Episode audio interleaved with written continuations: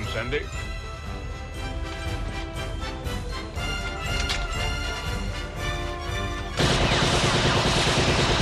Good. Under hill. Limpet mines attach magnetically to the hull of the ship below the waterline.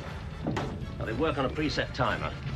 You mean this, uh, this knob here? Yes, that's right. Now, Finley, you'll take the Drachenfels. Sloan, you take the Braunfels. Right.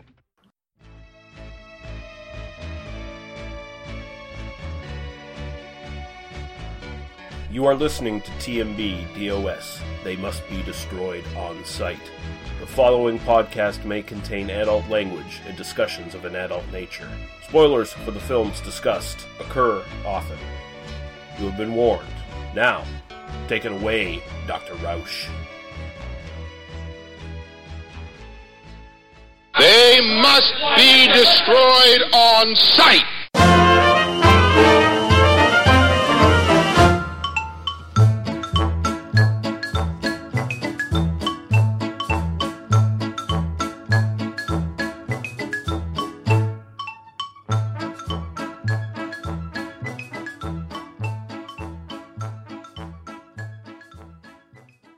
It is They Must Be Destroyed on Sight, episode 204. I am your host, Lee. If we're going for a drink, I want to be alive to enjoy it, Russell.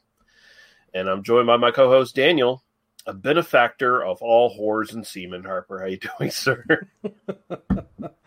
I'm doing well, and uh, that is probably the most apt description you've given me uh, to date. So, uh, in fact, I'm going to change that to my uh, to my Twitter handle. Benefactor to all whores and semen. That's good. Yeah, there- there's some good lines in this film, I will say. good, good. Yeah, so we, we are going to be talking about uh, the Sea Wolves from 1980. Uh, but before we do that, uh, we'll get into what we've watched lately. And you have one thing you wanted to briefly mention there, Daniel. So Yeah, I haven't really been watching a whole lot of stuff. Uh, I mean, you know, there's a lot of just kind of the TV's just always on for for pandemic, but you know, I've been I've been working, so I haven't had a whole lot of time to kind of sit down and you know do a lot of um, watching of stuff stuff independently that isn't like related to the other podcast I do. Um, but I have been really enjoying. Uh, my wife has been going back through uh, Avatar: The Last Airbender, the Okay. uh, animated series, the Nickelodeon animated series, and that really is as good as its reputation gives it. Like, there's a lot of, uh, you know, there's a lot of kind of like Tumblr esque kind of conversation around Avatar, um, you know, um, and uh, you know, a lot of the, I mean, the show is now 15 years old. It is now on Netflix, Oh. at least in the U.S., and um, it uh, really is a story about like it's it's not really a story about you know like a bunch of goofy kids going off and having adventures. I mean, it does have that element to it, but I mean, this really is a story about imperialism and about society and about like what war does to societies and um, you know kind of kind of personal redemption. Um, it really is quite good, and it, it has a lots of sequences that are uh, borrowed from uh, you know 70s martial arts flicks and stuff. Oh, really? Um, it's it's really really well done. I think it starts off a little bit uh, a little bit goofier, but certainly as you get into season two and season three, I mean this stuff and it gets you know for a Nickelodeon show from 2005, it gets pretty dark. Um, and some of these characters have really kind of come to uh, enjoy and adore, quite honestly.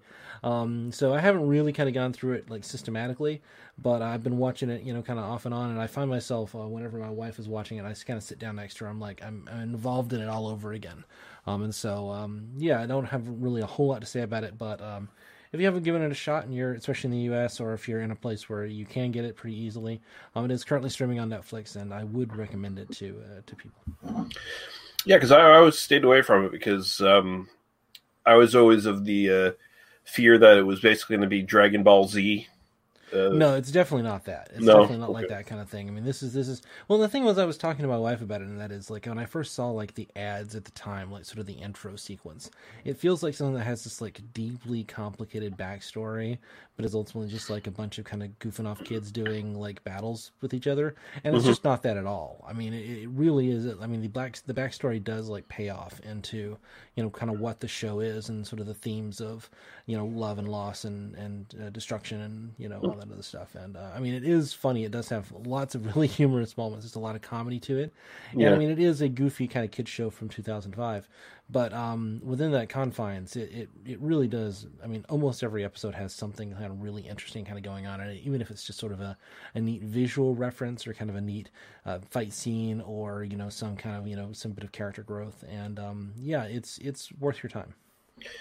Did you ever watch the uh, was it the M Night Shyamalan adaptation? I uh, avoided. I avoided that. Okay. uh, like the plague. So uh, I don't know. Maybe if if I could see that on somewhere, I might I might give it a shot. I think I pulled up. I was like pulling up a clip from the animated show, and I saw like just like a little hint, like five seconds from a video from uh, the uh, from the Shalaman movie, and just went, "Well, that looks terrible. That's just like why why why why would anyone spend 150 million dollars making that? This is this is ridiculous." So um, Yeah. yeah.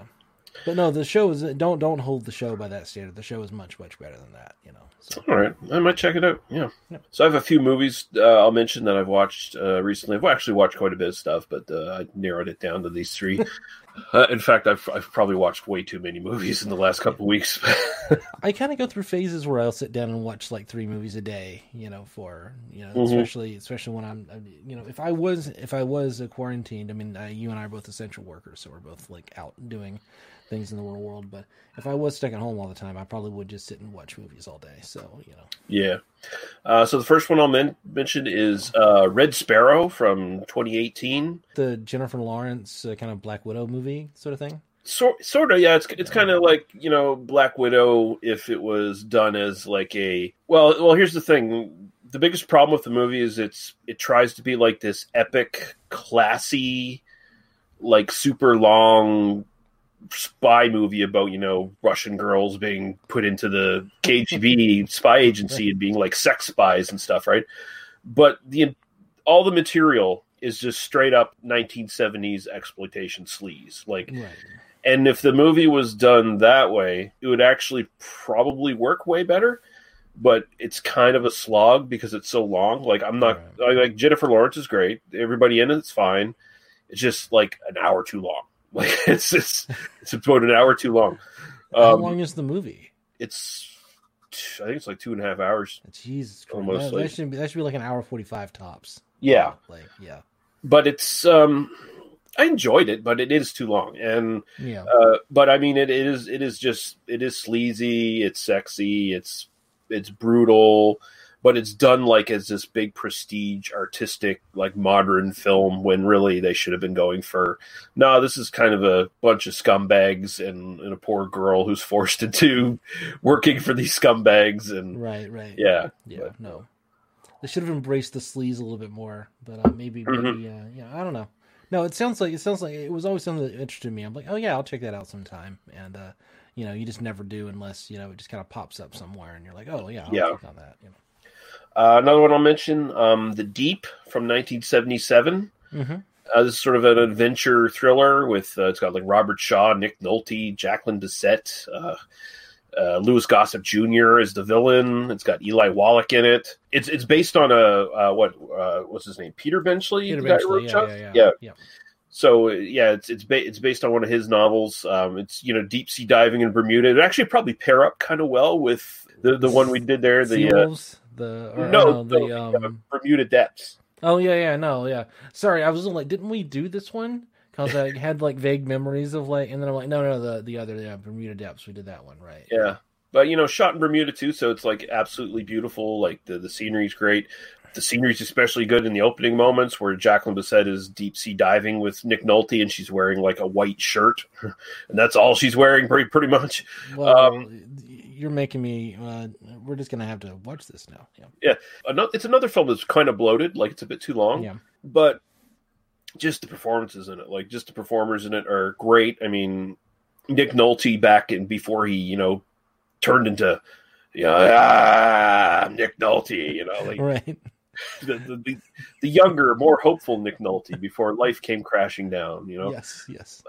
And you know, Robert Shaw is just like a sort of super treasure hunter who's kind of like famous in Bermuda. Yeah, it's just fun. It's it's like you know, uh, Jr. is this like Haitian smuggler type guy who's like trying to sort of nose in on this discovery of like treasure in this old uh, sunken ship and you know they're all racing to try to get the treasure off of it it's, it's pretty good like it, it it's it's kind of fluffy and light which is kind of why one of the problems why it's like why is this movie this long like it's like it, it's kind of fluffy in that way like there's a couple serious moments but for the most part it's like yeah it's just um, people looking good and diving for treasure and in talking about it and Yeah. that's yeah What else do you want? What else do you want from Mhm. that? Yeah. but no, I enjoyed it. I enjoyed it. And the last one I'll mention, and this one's going on my best of list uh, this year. It's To Hell and Gone from 2019, and uh, this is an interesting little um, modern western. It's got obvious like spaghetti western influences, but it's set in modern day, and it's about this drifter who's only called the stranger in the film. Like he's just he's just uh, credited as the stranger, but he's not your typical like spaghetti western hero or anything. He's just this guy who drifts around and grifts, you know, to get his food and stuff like that. Like he, you know, scams people and things like that, steals their shit. He's the kind of guy who has like a little uh, little box full of uh, dead flies in it, so he can put one into his plate to get like free meals and stuff like that, you know? Right. and he just gets in the in the wrong place at the wrong time and gets involved with these people just pulled off a heist. And it's in the middle of like the Arizona desert and it's pretty good. Like it, it, it Sounds a lot like in, in in a weird way like um, No Country for Old Men, but in in a way. But not not with that sort of like philosophical or you know sort of theoretical bent. it is kind of interesting that uh, where like in No Country for Old Men, ultimately your main character he kind of fades out of the narrative at the end there, where it's just like he has, he just has. There's just no way he can overcome like the cartel coming for him, right? Yeah, I mean, a drug cartel puts bullets in him, and he is gone from the movie. And this Mhm. is not even portrayed on screen. Spoilers for a movie from 2007.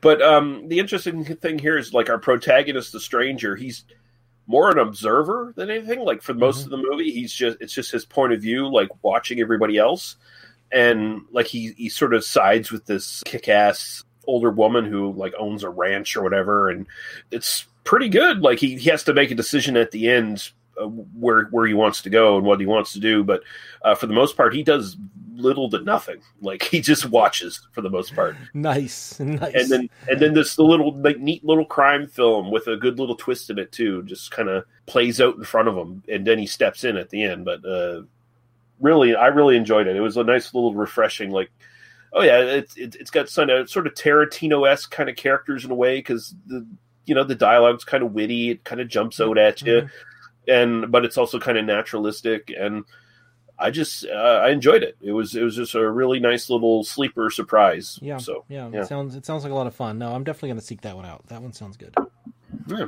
So uh, we're gonna take a quick break. We're gonna play a little bit of music uh, from the Seawolves. I found the actual soundtrack for the Seawolves, Oh, nice, nice. the Roy Budd's uh, soundtrack. Yeah, so uh, I'll be able to pull that right off there instead of some shitty version off of YouTube. Yeah, we'll be back. Talk about Seawolves. Awesome. You ungodly warlock. Hello and welcome to Hello, this is the Doom Show. I'm Richard. And I hate the burning. Shh, who are you? Speak. And I'm Brad. she came in and said bark bark bark and he said bark bark bark and she said bark bark bark bark that's what i got One is the Suspiria boner, the other's the Inferno boner. Which, anyway, which one is crying? the boner of tears. Hello, This is the Doomed Show is available on hellodoomedshow.podomatic.com and doomedmoviethon.com. Hello, hello, this is the Doom Show. Richard, Brad, Jeffrey, Naffa. It's the Doom Show. Hello, hello, this is the Doom Show. Slashers, giallo, and horror. You ungodly warlock.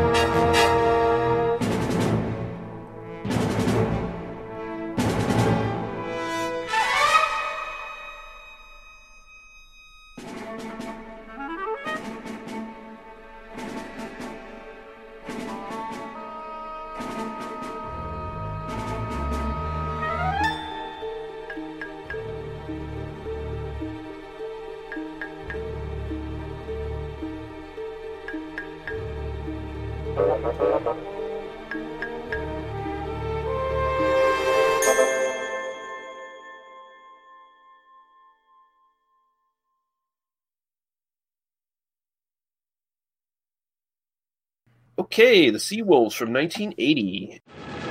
46 freighters sunk by German submarines in the Indian Ocean in the past month. Look, damn it, we've got to get rid of that transmitter. Do you know how many lives depend on supplies that are lying at the bottom of the Indian Ocean? I think our first priority is to find whoever heads the spy ring. What do you want, senor? I want you to use your influence to persuade the governor to have a reception. Among the invited guests will be every port official from Marmagoa. You got away with killing Trompetta and a fat lot of good it did us. We did find out that the transmitter's on the Ehrenfels. I'd like to go into that harbor with commandos and blow the whole filthy place up, but we can't, which is rather frustrating. What if a group of British civilians managed to board the Ehrenfels? And which civilians did you have in mind?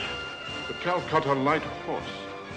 Lewis, you're talking about a mixed bag of boozing, middle-aged, pot-bellied businessmen. It's insane, and you know it. Are you expecting my men to volunteer without having the faintest idea what they're volunteering for? Right. Unfortunately, Bill, there'll be no pay in it. No pensions if anyone's killed or wounded. And no credit. It all sounds unbelievably attractive to me. Love it. Now, those of you who are selected will leave in about seven days. What are you doing? Just turning up. You'll be gone for two weeks. Mr. Melbourne, mm. are you all right?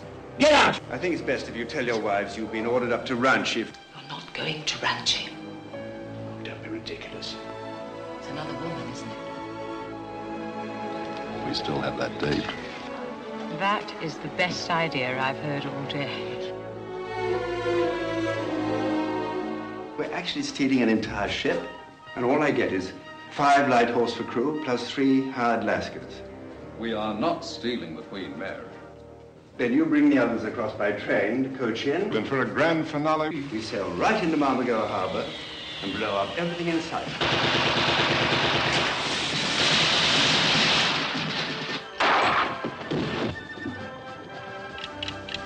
How long have you got on those mines?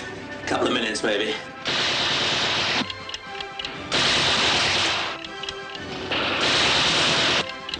Start engines! Start engine!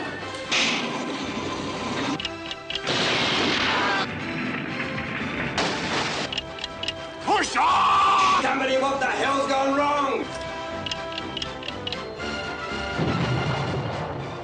and uh, this is directed by Andrew V. Uh, McLaglen, who was big on doing these men on a mission films. Like this is this is like the tail end of the sort of the heyday of those sort of films. Right. And he did like the Devil's Brigade. He did uh, ffolkes, uh, also known as uh, I think High High Sea Heist or something like that.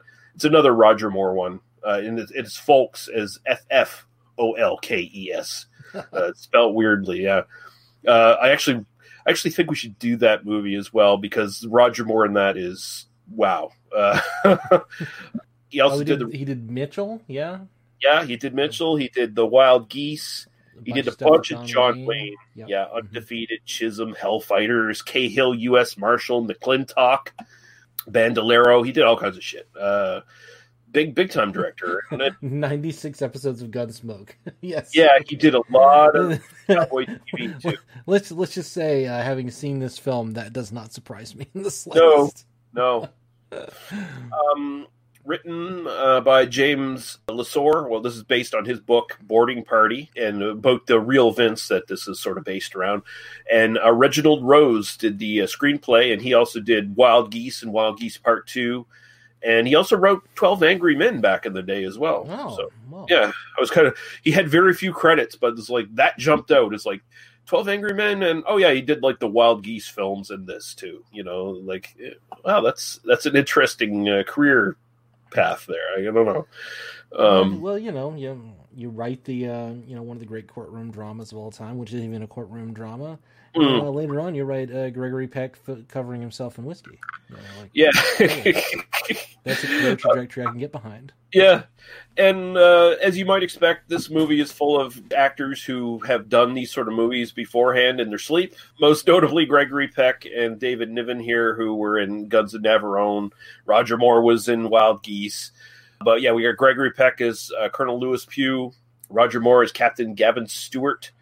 David Niven. right in the midst of Moore as Bond, right? Like this is Yes. the- he- yeah, okay, okay. I'm not I'm not too familiar with the uh, full history of the Bond filmography, but you know, that was something I kind of gathered. So Yeah, I think this is around. this is 80, right? This is what around Octopussy time frame, I think, somewhere around there. But yeah, David Niven is Colonel uh, W. H. Grice. Trevor Howard is Jack Cartwright. Barbara Kellerman as Miss Cromwell. Barbara Kellerman, I thought she was in more stuff, but mostly it was like very few movies and a lot of BBC television. It yeah, was like one or two episodes at a time. Yeah, I, I checked Yeah. her IMDb or her uh, Wikipedia page. like I, I didn't realize she was the um the witch from uh Lion the Witch and the Wardrobe, the BBC uh production of that from way back in the back in the day. Patrick Macnee, Steed himself, John Steed himself is Major Yogi Crossley.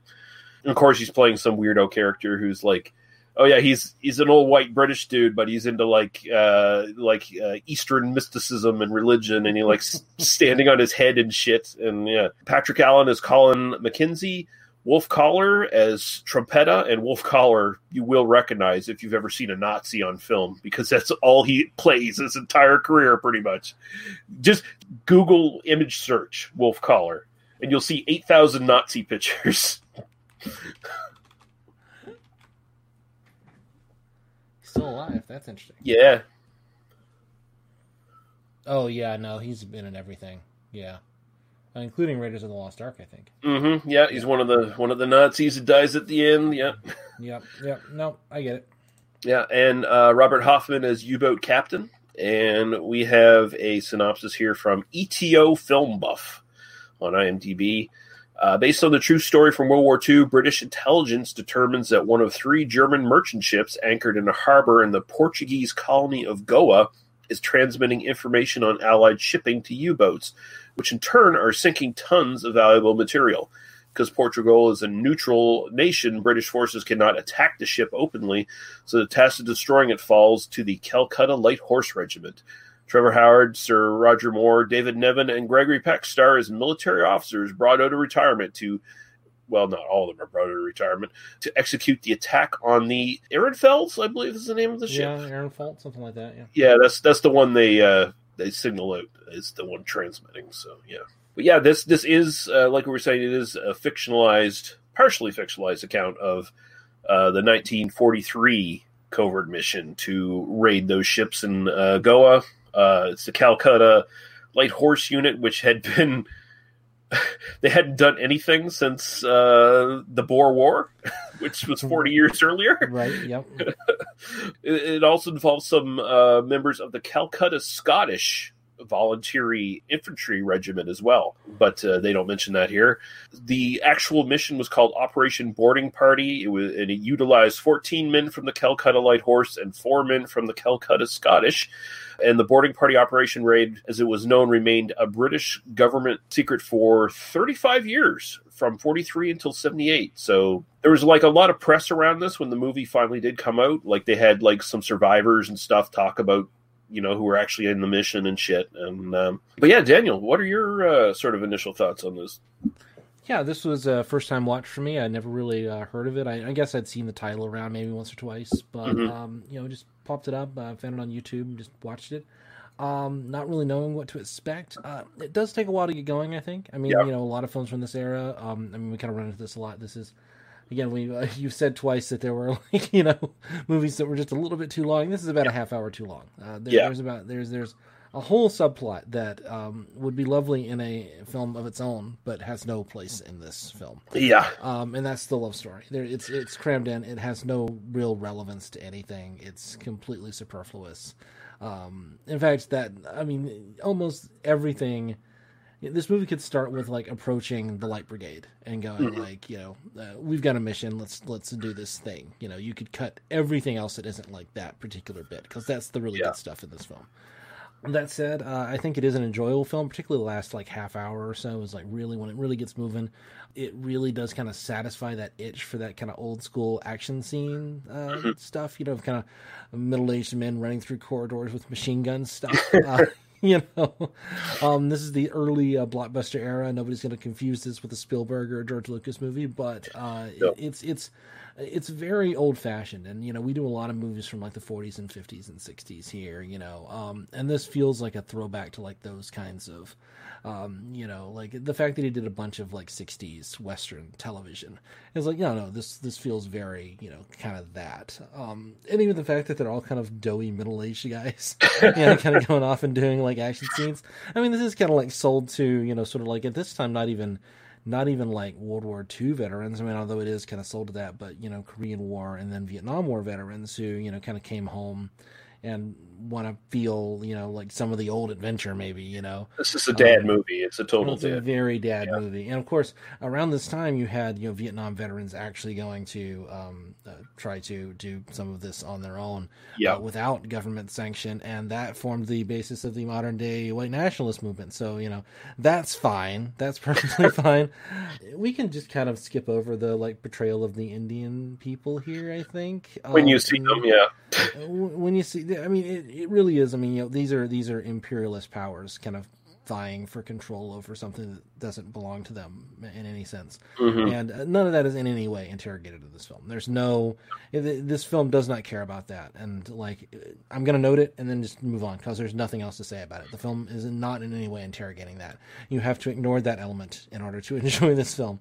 Um, that said, uh, again, particularly in that kind of last half hour, and even in the last half, kind of once you get to the Gregory Peck hanging out and like uh, giving orders to the to the ruffians, um, that's a lot. Of, that's a lot of fun stuff. And um, yeah, that's that's kind of my. I mean, we can talk about the romantic subplot. I don't know. Well, Uh, I'll just turn it over to you. And we can go where we want to go. Yeah, so and so this was and yeah, this is one of the things that was not historically accurate, you know, uh, put in quotations there. You, you, mean you mean one of the guys that didn't bid the sexy German spy who Yeah. you know yeah that didn't actually happen. There wasn't a little James Bond subplot happening in the middle of this uh, caper. Yeah, I can't it or I can't imagine. I can't. Wow, I'm shocked. I'm shocked. Yeah, I mean, so I mean, yeah, it's right between Roger Moore. He's, he's right between two um, two Bond films that he did. To his credit, he gets to play Bond a little bit closer to what Bond is in the actual text. It's Uh, a fine performance. I'm not. I'm Mhm. not really arguing about like what it is is fine, but the whole movie just stops dead when it's happening. Yeah. but I mean, you know, he he still leans on his charm, and he still has to have a romantic, you know, lead with him that he has to, you know, like seduce and all that stuff. And I mean, that stuff. You're right. That stuff works if it's in another movie, but here it's kind of a distraction. For a while, it kind of makes you ignore the fact that he just kind of screws up this mission by getting involved personally with like this German spy. It's like, what are you doing? Thinking with your dick? Like, people died because this guy is like fucking around when he's supposed to be working. you know? the guy who is directly working with him who Yeah. Who like basically begged to get on this mission because he wanted to avenge his son's death like in in some stupid campaign somewhere in World- War II and he he gets knifed because he happens to be in the wrong place in the wrong time and she has to kill him right? And it's just yeah, it's like okay it's it, it doesn't work in the sense that it's like we all know she's a spy. We all know she's a murderess. So the whole seduction thing doesn't really sell too well in this sort of context like uh, Yeah, well, there's there's just not there's no tension because you know there's not a sense of you know oh he doesn't know that she's this although he doesn't seem to know until yeah, that's weird like he doesn't like he you doesn't know you know she's a fucking spy and like why why I mean it's why are you doing this? I mean she's hot sure but like you know, come back. It's fine. you know, I mean, if I was David Niven, I would shoot him too and leave him and fucking go. He's like, you know, I think I'm falling in love with you. I mean, my favorite, my favorite line is, uh, you know, when uh, he asks her what his what her name is because he's calling her Miss Crom Mrs. Cromwell. Yeah. Um, and she's like, no, my husband died, but I'm still going back. Okay, so whatever. And then he's like, what's? She said, my name is Agnes, but you can call me Mrs. Cromwell. And he's like, oh yeah, that's hot. That's Mhm. hot. And I'm like, oh, this is this is creepy on a lot of different levels. you know? this is this is not good. She's also like ten years younger than him. And um, Oh, way more than ten years. yeah, at least Uh, ten years. Sorry, I was trying to be kind in terms of you know. Actually, I we should look that up. Actually, that's probably because because Roger Moore was doing the Bond stuff when he got in his fifties, right. So and Roger she Moore was was born born in twenty she was born in she was born in forty nine. So twenty two years younger than Yeah, she she's basically banging her dad. Like that's yeah. Well, which uh, you know, a lot of the a lot of the Bond stuff tends to just kind of you know move that way, and you know certainly certainly that's something that ended in 1980. I mean, we don't see that. Oh, even no, yeah. in films. Certainly, no, no, not at all. sexual revolution and all that. Like that, Bond became a feminist real quick. When Oh yeah, happened. sure, yeah, no, she's certainly banging chicks his own age now, but.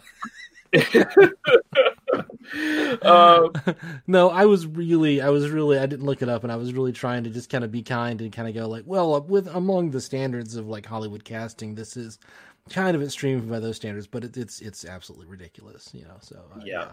that part aside, and like, yeah, that's that's a good like 15 20 minutes you could have exercised from this entire film. I mean, you you, just know, don't need it. You just Yeah. it doesn't doesn't it doesn't really do anything narratively in the film. I mean, there is a little bit of like tension. There is you do get some some neat kind of little action scenes with uh, Roger Moore. You know, like killing some guys, and there's some there's some s intrigue and subterfuge and that kind of stuff. But it just it just doesn't go anywhere, and it's not what this film is. It's just fun. you notice he has to.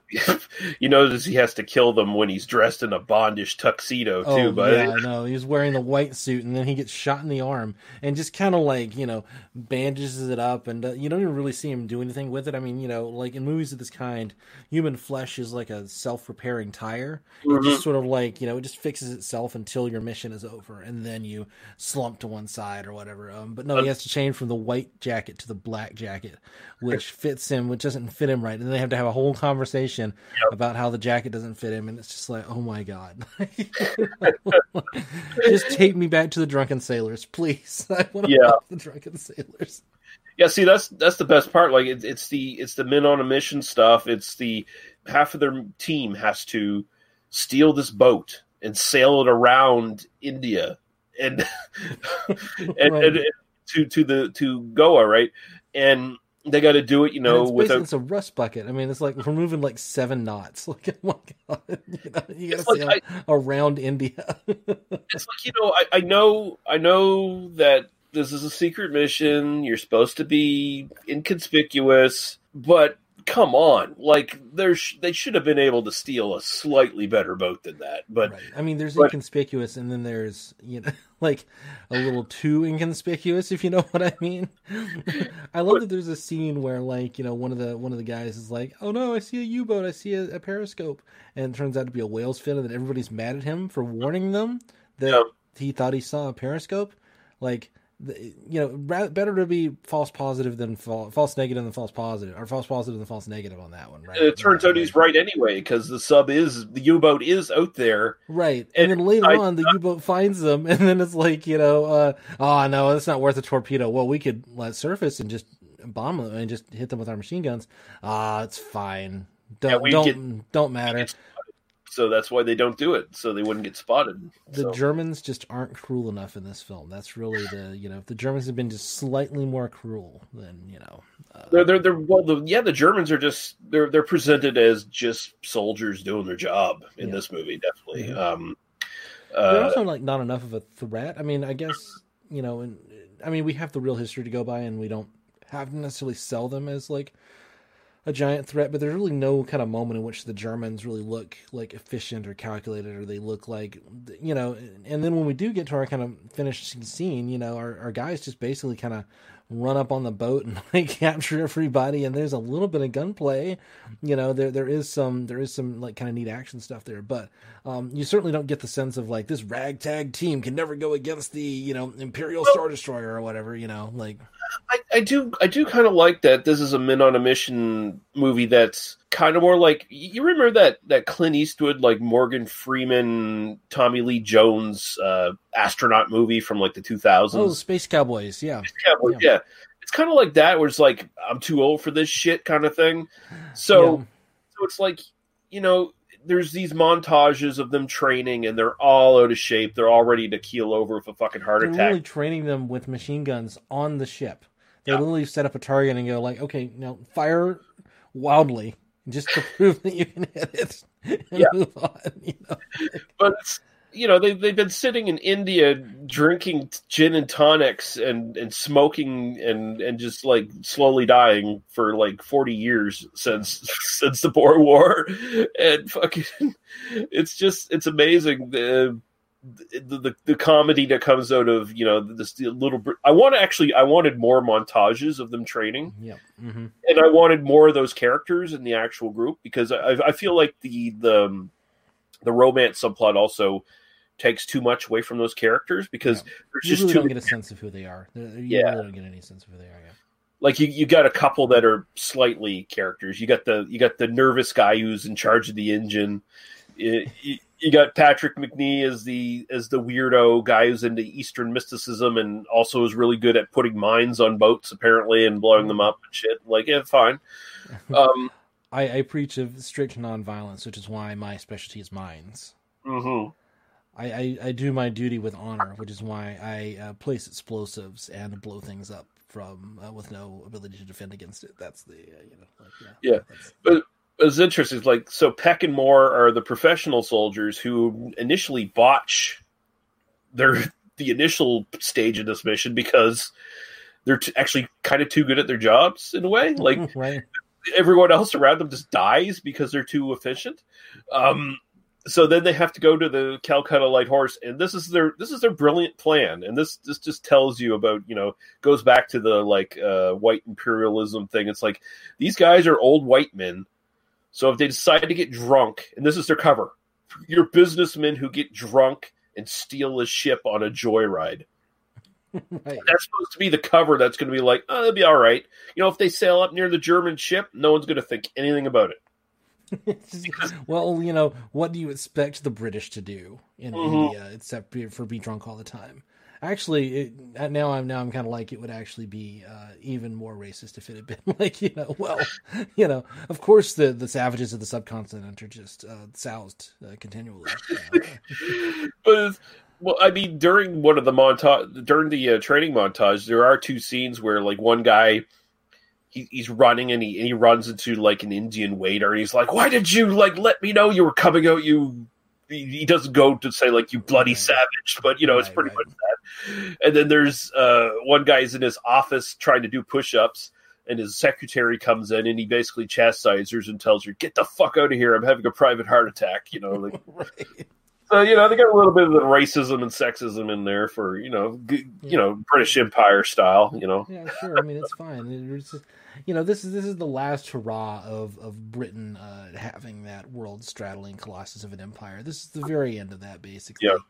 Um, and uh, you know, it, it had been in decline. They're now they're now going to turn it over to the Americans, and uh, that's going to be just fine. That's going to be Yeah. fine. You know. yeah, the Americans will do fine. Um, but you know, I I still I do really like the concept of um, what's going to see our sort of you know our protagonists through this mission is their knowledge and their skill sets and not their physical abilities. So it offers a bit of a different challenge than your typical men on a mission, uh, World War II men on a mission film, especially like the Wild Geese or anything like. Well, actually, the Wild Geese is a mercenary film, and it's not World War II, as far as I remember. It's it's. Uh, I actually I think it's about the um, the mercenary battles in Africa.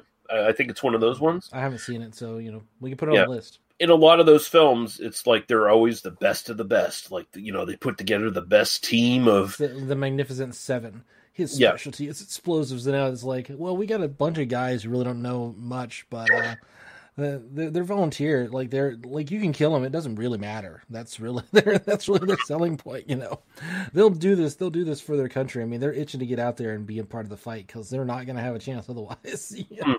but yeah, but it's like I, I do like that. You know, they're if they get sidestepped by these uh, German uh, sailors, like you see a couple of them get like they get caught and they get overpowered and they get shot, and like Yeah. there's that one scene where this big. You know, this big machine gun battle happens all of a sudden where everybody gets like clapped. cl- It's like a Tarantino movie. It's like Yeah, the no. fucking Glorious Bastards, where I mean, no, Tarantino clearly was borrowing from these kinds of movies for, Yeah. for his aesthetic and uh, his later films and Inglorious Bastards and uh, Once Upon a Time in Hollywood, you know that kind of stuff. Yeah. totally. yeah, you know, like they're old men. Oh fuck, what's his name? Uh, he's the guy with the eye patch in it, and he's been in a million things. Uh, he just died recently too, like 2019 or something. I think. Um, hi- hi- his character is Lovecraft. Oh yeah, yeah, yeah. Yeah, he's he's been in like Star Trek and Doctor Who and like everything that's existed for the last like W. 50 Morgan Sheppard. Yes, yeah. Like like he's the guy who gets overpowered by like the uh, the officers in on the uh, German ship, and uh, they they take his machine gun and his pistol and shit, and and try to stop the rest of them. A lot of them are like pushing in their seventies at this point, like they're supposed to be, you know, and they're and I I just like that. I, I like the. And I mean, Clint Eastwood would do this sort of same thing in his later films. Is like, you, you know, he'd shit on his action hero badass status by you know uh, being the guy who can't do the can't run laps anymore and protect the president. Like what, what was that? His what, what movie Oh, was the? Line of Fire? I think? Line of Fire? Yeah, where he's uh, he's he's too old. Oh, he's not too old. He can still fuck Rene Russo and he can still save the day. He's just running a little bit slower. He can still kick it with the young guys, and it is you know kind of like you know, no, it's, it's wisdom, it's experience, and these guys don't even have that. And uh, again, it is like if we didn't spend so much time with that subplot, maybe we could have gotten like everybody have like a little moment of like Yeah.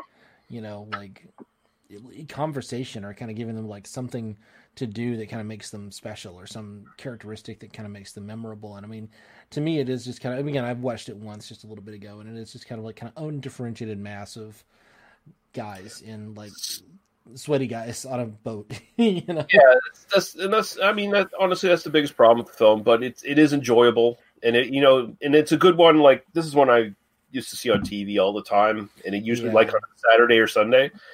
And I mean, in that context, like two hour block of your Saturday or lazy Sunday as a kid, you want to watch a war movie, this is fucking perfect for that shit, right? Like this, No, it's, it's. Yeah. yeah. Uh, but yeah, I don't think I have anything else to say about it other than I like it a lot. But it's, Gregory Peck, I feel like uh, it's worth kind of just talking about. I really love the rapport he gets with the men at the end when you know you really don't, or I, I'm not necessarily expecting him to really kind of.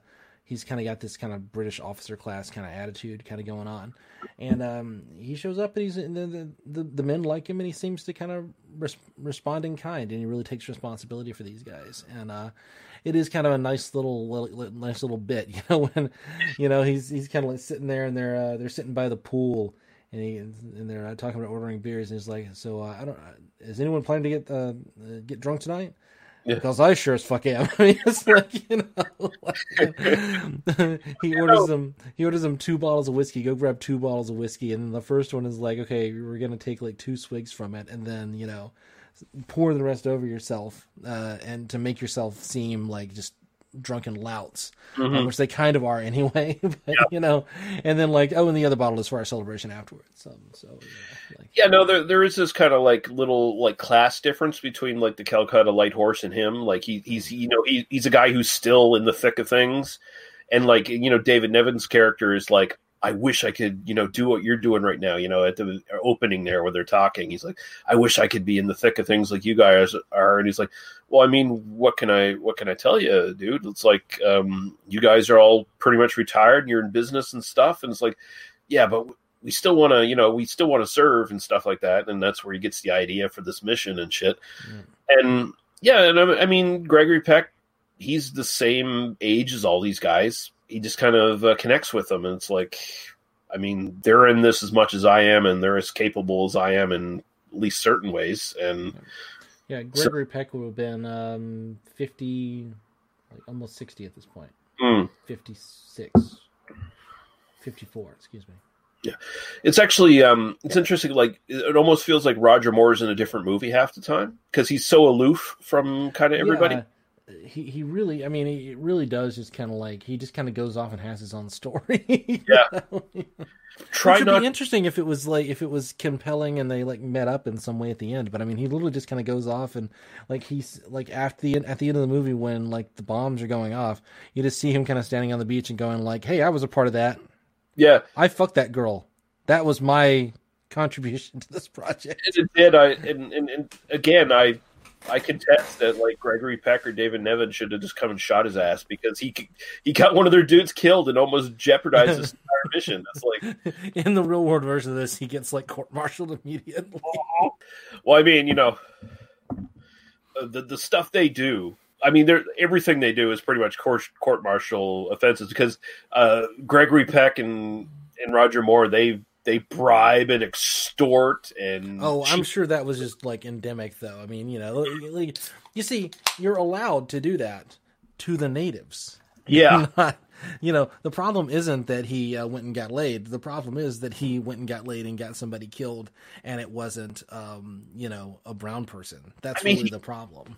he extorts the Portu- Portuguese governor of that colony. He's like, do, do you do you want your kids to keep getting this British education? Well, you better play ball. Yeah.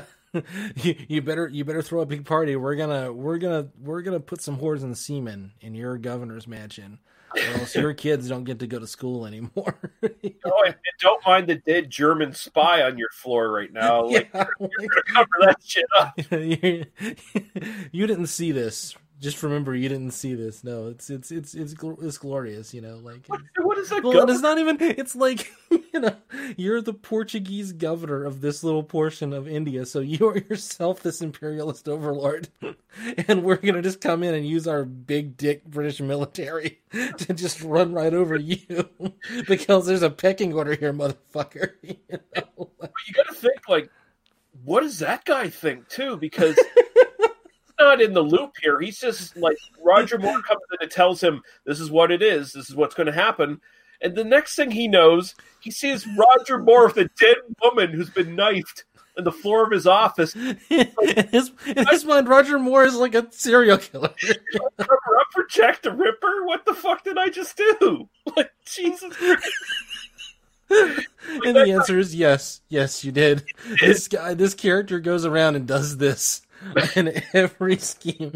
He finds some sexy girl and then knifes her at the end. Well, it's like the comedian in Watchmen. You know? yeah. Well, I mean, that's exactly what that character is. I mean, Yep. he, he is Bond from the actual text of the Bond novels, who is just a thug, a hired government thug. And fuck, man, it's just that that. I mean, you know, you're you're right that that Portuguese governor he's part of the structure but at the same time i kind of feel a little bad for him because his life is haunted from then for now on like he's gonna see that dead He's gonna lose sleep. Yes. He's going to see that dead girl for the rest of his life. And he's going to look at his kids, you know, getting their degrees in college and shit. It's like, if you'll do it paid for your school. It is. It is like movies of this era where they just like leave dead bodies behind everywhere and face no consequences for it. I mean, you do just kind of imagine like that Portuguese governor is just like doing like a full on Jesse Pinkman trying to get rid of that body. like he has to do it himself because he can't like trust any of his lieutenants to not like go like um why is there a white girl dead on the line in your office and so he's got to go like hack it up and shit Yeah. I mean, yeah, he had to. I mean, the, the governor had to find someone to hack her up and put her right. Like Jesus Christ. I wonder. How, I wonder how bad Roger Moore actually felt about that afterwards. It's like you know, oh sure surely he surely there's a man of deep uh, introspection who feels deeply about that. probably had several missions where he's fallen in love with a spy. You know, feels deeply about the corpses he leaves behind in his like, conquests. um, yeah, I, I, I like this movie more if I imagine him as a serial killer. That's um, you know, it's I way mean- funnier. It's way funnier. at one point, the the female spy Kellerman's character, Mrs. Cromwell, like you buy that she's generally horrified that he murders uh, that that mole character, the guy with the big mole in his cheek. Like he, he murders that dude, breaks his neck right in front of her. yeah, She's horrified by it. Like like, dude, I just threw a lamp and you just out and out murdered that motherfucker. And again, like you're a German spy, and therefore, uh, and you there you have no um, you have no feelings whatsoever. That's the thing. Although I, I- love that agree. I mean, he's even like, I'm think I'm falling in love with you, Mrs. Cromwell. It's Yeah. like you met me yesterday. What the fuck are you talking about? I mean, I this is a line this guy's playing. Yeah. when he thinks it's just this poor innocent woman, like he deserved to get stabbed and killed. Like that's ultimately the. really did. Like honestly, that's how I would have written it. It's like that character, he dies because he's dumb. you know, he's, he's he's putting his dick in a dangerous woman in Goa. You know, like The femme fatale got him. Yeah, yeah. yeah. I mean, you know, it'd be Red Sparrow or something like that. She'd Mm-hmm. she'd end up winning, you know, or getting out of there. Um, yeah, uh, just a teeny little bit of trivia. Like uh, we already went through basically most of it, where you know this is you know what what was real and what's not real and all that shit. Um, the lead character, uh, Colonel Lewis Pugh, by Gregory Peck. Um, the real Lewis Pugh, credited as Major General Lewis Pugh, CB, CBE, DSO, JP, in this movie's closing credits, actually acted as the movie's chief military technical advisor in this one. No. Yeah, he was Well, still around. that's why he comes across so well in the film. Yeah. That- that's so also my character, he had the biggest dick in the room. That's that's the that's the really most important thing. He had literal brass balls. You know, he had them installed the beginning of the war, knowing it was going to be necessary. to get through to the end, you know. That's that's why he has the best fight scene too, because he you know he, get, he gets attacked in the in the docks by those guys, and he breaks. He literally he he does like a uh like I've seen. um My dad gave me a uh, like from his time in the army. He gave me a combat manual that he was given when he was in the army. And Gregory Peck literally does one of the moves that I've seen in that manual to break a dude's back with his knee. Like he, he does that. He just kills the motherfucker. Like right. Yeah. Okay. So it's like you know, uh, Gregory Peck looking like a badass in this. Gregory Peck, retirement age, kills a German soldier with kung fu, effectively. The whole manual is actually designed that way, where it's like the easiest way to kill people, no matter what your sort of physical con- condition is. You know, there was actually four actual German survivors of this raid on Goa who acted as advisors on this movie as well, which is uh, I don't know. I don't know how I feel about that. Is that is that somewhere akin to like uh, them getting uh, Nazi rocket scientists into the space program? Maybe not quite as I mean, an ordinary soldier in the German army in 1943. I mean, you know, like, I mean, you fall on the wrong side, but I mean, it is like, you know, I mean, Yeah. you're not talking about like, oh, I was a guard in the SS. You know, I was Yeah. basically throwing people into ovens at that point. You know, it's like, you know, I was a German soldier. I do, and and that's and that's how they're yeah, and that's how they're portrayed in the movie, like we said too. The- the- There's this kind of they're doing they're they're sitting there they're hanging out like on those ships they're just hanging out. They're not doing anything. They're just hanging out. well, they're they're going around and they're um, you know just uh, re- I mean they've essentially put a blockade for um, you know British ships around this. I mean that, that's the whole that's the whole point is like we have to go blow up this ship um, that's giving our that's doing these like radio signals that's um you know informing where our boats are so they can be sunk and that's the whole problem you know that, Yeah. that's the whole thing and so like these people are you know there's a line in the um uh, Neal Stephenson book Cryptonomicon, which is a, a really nice book. It's a Neal Stephenson book. If you have ever read any Neal Stephenson, you know if you're going to like it or not. But uh, part of it takes place during World War II, and Mhm. um, out on a, uh German U-boat. And um, the protagonist or the protagonist of that section is like um, this this uh, Marine, I believe, U.S. Marine who's kind of like you know kind of gotten on the boat. It's a it's a weird book anyway. um, and he you know this is a guy who's like really rough and tumble who's used to like you know digging around in the jungle with uh, with an M4. Um, and he's like kind of thinking about like oh the war for these guys is like you're sitting at a chair and you're like manning a, a valve and making sure that the numbers are where they're supposed to be and then every so often somebody presses a button and then you get n- notice that like oh a bunch of guys just killed and that's your experience of the war you know um, which is very kind of you know modern and that's that's pretty much what we see the germans doing here you know they're not up close and personal with this stuff. I mean, they're literally just kind of going like, like, uh, yeah. modern day drone. oh, absolutely, absolutely, yeah. I mean, you know, Yeah. Um, so uh, Charlton Heston was in talks to play the lead in this at one point. Um, I know the director wanted. Uh, I'm sure he would do a phenomenal British accent. ah, I'm, I'm British. Ah. Yeah, that, I don't know if that would have worked too well. I, Um, can, I just, I just imagine like the internal racism of the time. He would just kind of be like, "These damn dirty savages." These apes. yeah, that's that's kind of where we.